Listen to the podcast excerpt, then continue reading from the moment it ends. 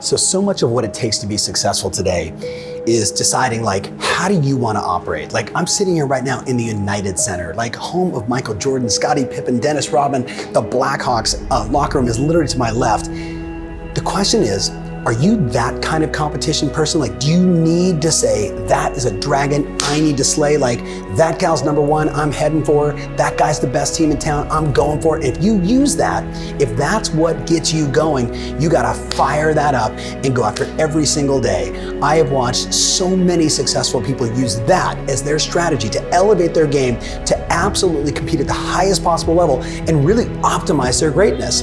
On the flip side, on the flip side, maybe, maybe your strategy is better if it's you versus you. Maybe you're not good looking up and seeing what everybody else is doing, and you need to focus internally and say, how do I become the best me I can be every single day?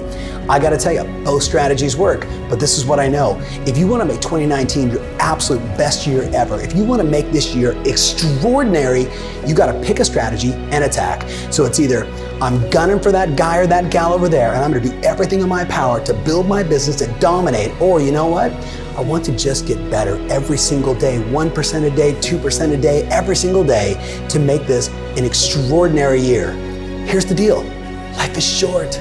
Life is short. How many summers do you have left? How many magic moments do you have left? How much time do you have left in your business to create the kind of revenue you need so one day you can drive past a for sale by owner and laugh your ass off and say, I don't need to do that ever again. You gotta turn it on. Now is the time.